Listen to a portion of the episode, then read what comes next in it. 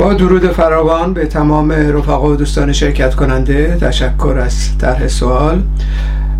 در مورد مسئله انقلاب ما باید از متدولوژی مارکسیستی حرکت بکنیم و تحلیل هامون رو بر اساس این متدولوژی بسنجیم و ارائه بدیم. چون به مفاهیم زیادی هست در میان طیف های مختلف از سوسیال دموکرات گرفته تا جریانات چپ در مورد توضیح علل انقلاب. یکی از تحلیل های رایج این هستش که وضعیت خراب و وضعیت خیلی بد و سرکوب میشه و غیره در نتیجه مردم انقلاب می‌کنن. خب این کافی نیست دیگه. یه بخشهایی از این در واقع تحلیل ها و نظرات وجود داره اما این کافی نیست. در نتیجه متکی هستیم به متدولوژی مارکسیستی و یه نقل قولی من از خود مارکس اینجا می‌خونم که روشن بکنه مفهوم ما از مفهوم انقلاب چیه و چه اصولا انقلاب صورت می‌گیره. اون توضیح میده در 1845 در ایدولوژی آلمانی. بر اساس دیدگاه ما منشأ تمام تصادمات در تاریخ در تضاد میان نیروهای مولده و اشکال مرابطه است. اشکال مرابطه یعنی مناسبات تولیدی. این در واقع یکی از اساسی ترین تحلیل هایی هستش که توضیح میده که چرا انقلاب رخ میده. یعنی انقلاب دلیل عینی داره در جامعه. یک اصطلاح حرکت خودانگیخته و هرج و مرج نیستش. دلیل داره. هر انقلابی که صورت می‌گیره در تاریخ از نقطه نظر مارکس در این نکته که اشاره کرد این هستش که یک تناقضی تضادی در جامعه وجود داره. بین نیروهای مولده یعنی نیروهایی که کمک می‌کنه به توده های خیلی وسیعی که در واقع ترقی ایجاد بشه در جامعه و امکانات کافی داشته باشن برای زندگی به عنوان یک انسان عادی و اون برای قضیه اشکال مرابط است. مناسبات تولیدی در نظام داری یعنی در واقع مالکیت خصوصی. مالکیت خصوصی عموما و در تمام مراحلی که در این 300 سال در جوامع سرمایه داریم ما مشاهده کردیم این هستش که انگیزه اصلی انگیزه افسایش سود افسایش سرمایه است و سایر جریانات در درجه دوم نهفته. اون جاهایی هم که کمک رسانی میشه مثلا یک سلسله امتیازات داده میشه توده ها به توده ها به یک منظور این عمل انجام میشه. به این منظور که انقلاب صورت نگیره بنابراین توده ها تحمیق میشن. توده ها مورد در واقع تأثیر ایدولوژی هیئت حاکم قرار می‌گیرن. ایدولوژی هیئت حاکم. در واقع مارکس در همین نوشته توضیح میده که یعنی یک آگاهی کاذب یعنی یک سلسله دروغ ها فریب ها و انبا اقسام کارهایی انجام میدن که توده ها تحمیق بشن. در واقع تن بدن به این تناقضی که وجود داره. البته از دو راه در واقع دول سرمایه داریم. معمولا این تهاجم رو می‌برم به توده یک بخش بخش ایدولوژیک است که اشاره کردم یه بخش هم بخش زوره. یعنی در واقع هر دو بخش استفاده میشه در سراسر جهان. یعنی این صرفا مرتبط به ایران نیستش. یعنی از یک طرف اینها تحمیق می‌کنن اگه تحمیق کاراییش از دست داد در واقع از زور استفاده می‌کنن تا سرحد در واقع کشتار که این کشورهای به اصطلاح مهد آزادی هم دیدیم اینا رو. در ایتالیا دیدیم چند سال پیش همین چند هفته پیش در فرانسه دیدیم به چه شکل وحشیانه به مردم حمله می‌کنن. بنابراین مسئله که هست اینه که در یه همچین شرایطی هستش این تناقض از طرف تودا از طریق یک سلسله مطالبات یا تکالیفی که در مقابل خودشون هست به نمایش گذاشته میشه. یعنی در واقع یه حدی توده ها تحمل می‌کنن یا در واقع تاثیر ایدولوژی هیئت حاکم قرار می‌گیرن مطابق جایی که می‌رسه که در واقع تمام نیروهاشون رو در بسیج می‌کنن برای اینکه این مطالبات بگیرن. این مثلا تکالیفی که در مقابل خودشون هست تحقق بدن. در جوامع نظیر ایران هم به همچنینه. متا اون بخش زور در واقع غلبه کرده چون اصولا سرمایه‌داری عقب افتاده بحران به اصطلاح عمیق سیاسی داره. وارد صنایع تولید صنایع هرگز نشده. یک دولت سرمایداری است از بالا تحمیل شده توسط امپریالیسم بر اساس نیازهای امپریالیسم از اواخر دوران صفویه تا کنون ادامه داره و منتها رژیم ها تغییر کردن. شاه رفت خمینی اومد جاش. تفاوت اساسی نکرده ماهیت دولت سرمایداری بنابراین در یه همچی شرایطی توده ها با انگیزه طرح مطالباتشون وارد مبارزه میشن. یک سلسله مطالباتی که امروز در داخل ایران محوری هستش مطالبات دموکراتیک. یعنی همین اخیرا مشاهده کردیم دیگه. مسئله رفع حجاب اجباری یک مطالبه دموکراتیکه که زنها قیورانه با جسارت وارد مبارزه شدن و این اولین مبارزه زنان هم در ضمن نبوده. یعنی در از ابتدای انقلاب انقلاب 1357 از زمانی که خمینی روی کار اومد مسئله زنان مسئله مهمی بود در جامعه و به هر حال به این شدت به این اوجش نرسید. مدام این مبارزه ادامه داشته باشه. این یک به اصطلاح مطالبه که تحققش منجر به رسیدن به یک سلسله خواستها میشه.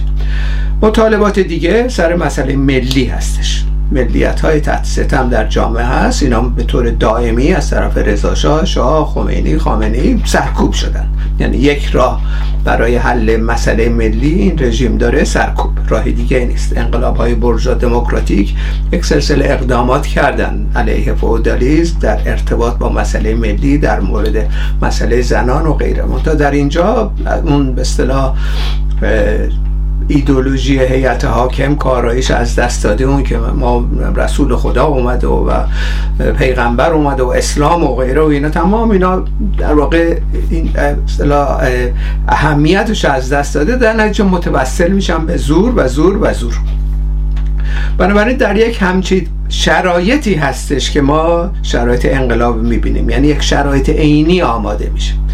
اما به سوال دوم همینجا می‌پردازم و اونم اینه که چه نوع انقلابی اصولا؟ و این اینم مسئله مهمیه. اینم در واقع موضوعی هستش که در میان اپوزیسیون چپ بحثای فراوانی بوده هنوزم هستش. یعنی این روشن نیست چه نوع انقلابی ما صحبت می‌کنیم در موردش. در بسیاری از گرایش های اپوزیسیون چپ صحبت از انقلاب دموکراتیک می‌کنن. چرا؟ چون میگن استدلال می‌کنن که بر اساس گفته مارکس ما باید این مراحل طی بکنیم. یعنی اول انقلاب های به اصطلاح بورژوا دموکراتیک میاد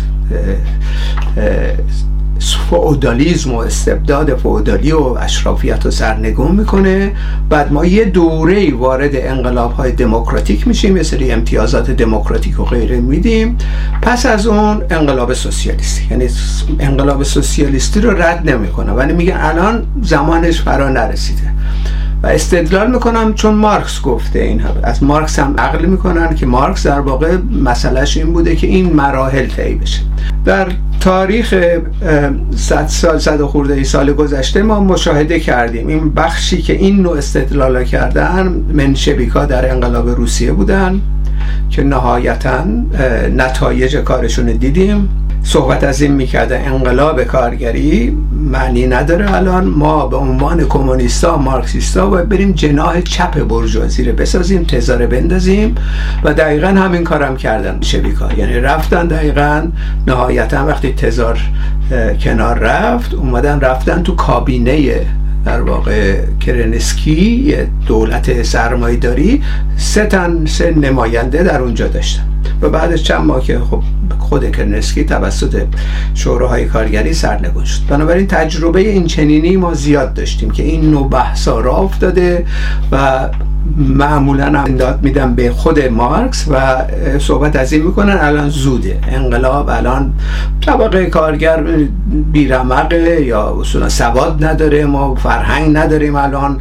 باید این اساتید دانشگاه و پروفسورها از خارج اول بیان تعلیمات به مردم بدن و اینها رو آشنا بکنن به امور اجتماعی تمدن و غیره. و بعد یه مرحله فعلا ما انقلاب در واقع برجا دموکراتیک می‌کنیم منتها این رژیم رو تغییر میدیم فقط. این رژیم رژیم استبدادیه منتها بنیادهای سرمایداری رو نگه میداریم. ارتباطات با میل و با امپریزم رو نگه میداریم فعلا چون نمی‌تونیم اینو بندازیم.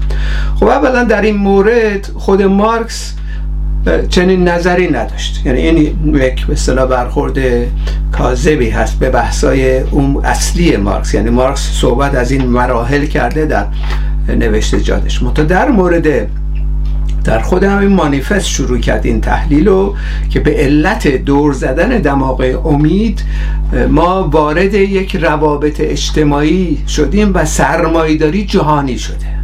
به این ترتیب. یعنی اینا رفتن در واقع رخنه کردن در تمام نفوذ سراسر جهان و اون جاهایی هم که سرمایداری نبوده اینها سرمایداری کردن به علت به اصطلاح منافع خودشون. اینها منظورم امپریالیسم هستش دیگه چون مراحل مختلفی رو طی کرد.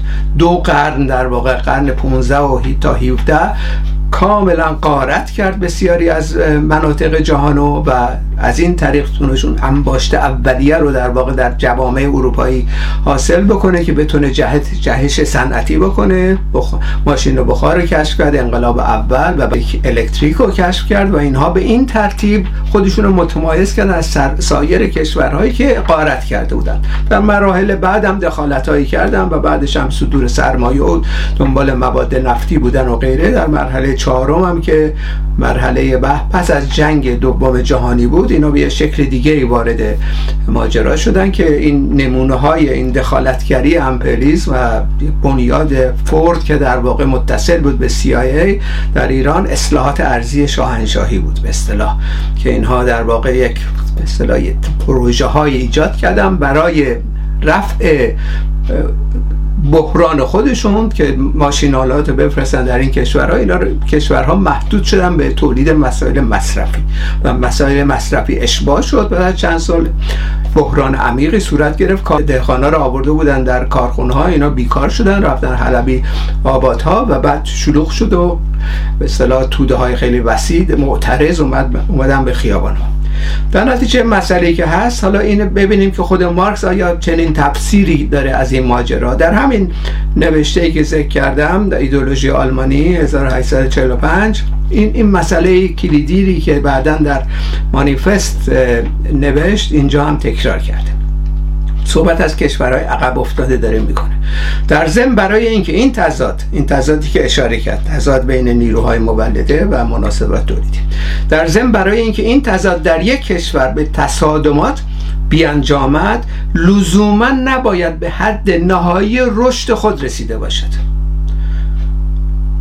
رقابت با کشورهای صنعتی پیشرفته ماجرای ایران همین است. رقابت با کشورهای صنعتی پیشرفته به دلیل مرابطه بین المللی برای تولید تضاد مشابه تضاد یعنی بین کار و سرمایه تضاد بین نیروهای مولده و مناسبات تولیدی در کشورهای عقب افتاده تر از لحاظ صنعتی کافی است. یعنی چی این بحث مارکس در 1845 یعنی اینکه در کشورهای عقب افتاده. به دلیل دور زدن دماغ امید به دلیل اینکه سرمایه‌داری جهانی شده اینجا هم همانند کشورهای پیشرفته تضاد تضاد بین سرمایداری و اون ادهی هستن که دارن کار می‌کنن و مناسبات رو در واقع مورد سوال قرار میدن. و در ضمن یک اصطلاح شایع پراکنیه به شکلی از طرف همین سوسیال دموکرات ها و غیره طرح میشه که اصولا مارکس گفته اول باید در انگلستان انقلاب بشه و بعد اون وقت مثلا کشورهای دیگه که اینم صحیح نیستش. یعنی در جاهای ممکنه به این شکل صحبتهایی کرده. منتها در ارتباط با روسیه اتفاقا. 1882 پیشگفتار به بیانیه کمونیستی که نوشتن اینا دقیقا سوال کردن ازشون که کدوم کشور اول انقلاب می‌تونه بکنه؟ آیا مثلا روسیه در شرایطی هستش و غیره؟ این در همین پیشگفتار بیانیه کمونیست 1882 اینو می نویسه اگر انقلاب روسیه به ندایی برای انقلاب پرولتاری در غرب مبدل شود در نتیجه این دو, دو انقلاب مکمل یکدیگر خواهند بود. یعنی انقلاب روسیه عقب افتاده مکمل انقلاب سوسیالیستی در کشورهای اروپایی پیشرفته هستش. یعنی در واقع چنین بحثای مارکس کرده در واقع بر اساس تحلیل ها بنابراین مسئله ای که هست چه نوع انقلاب برای ایران واضحه که انقلاب انقلاب سوسیالیستیه. آغاز انقلاب سوسیالیستی هم انقلاب کارگریه در واقع یا تسخیر قدرتی که صورت می‌گیره به عنوان انقلاب سیاسی یک انقلاب کارگری است که وارد ساختن سوسیالیسم یا گذار از سرمایه‌داری به سوسیالیسم از لحاظ اقتصادی میشه در سطح سیاسی مثلا رهبری پرولتری دیکتاتوری انقلابی و پرولتاریا در واقع تنظیم می‌کنه. بنابراین مسئله چه نوع انقلاب از نقطه نظر مارکسیست ها مارکسیست های انقلابی کاملا روشنه. اونایی که تردید دارن اونهایی که در واقع در انتظار یک مرحله بندی شدن انقلاب هستن اونها هم که به کذا نقل قول های از مارکس میدن و خودشونو این چنین تلقی می‌کنن که ما خواهان انقلاب سوسیالیستی هستیم. الان زود و الان به درد نمی‌خوره مردم فقیرن و غیره. این مسائل محوری مارکس رو نادیده می‌گیرن. بنابراین این مسئله اساسی هستش که ما باید بهش توجه بکنیم به خصوص رفقایی که در ایران هستن کارگرایی که الان وارد فعالیت های سوسیالیستی شدن که یکی از این رفقا در واقع سوال های اینجا طرح کرد. این رو باید کاملا روشن باشه که مسئله چگونه هستش. ما تردید و شک و دودلی در مورد شکل انقلاب و رهبری انقلاب نداریم. یعنی از نقطه نظر عقاید بنیادین مارکسیستی. یعنی در واقع با استفاده از متدولوژی مارکسیستی ما هیچ گونه تردیدی نداریم که انقلاب آتی ایران باید انقلاب کارگری بشه و انقلاب سوسیالیستی در طی این مثلا انقلاب اجتماعی که به دنبال خواهد آورد تحقق پذیر است و همچنین گسترش این انقلاب سراسر جهان اصولا سوسیالیسم رو در سطح جهانی باید ساخت.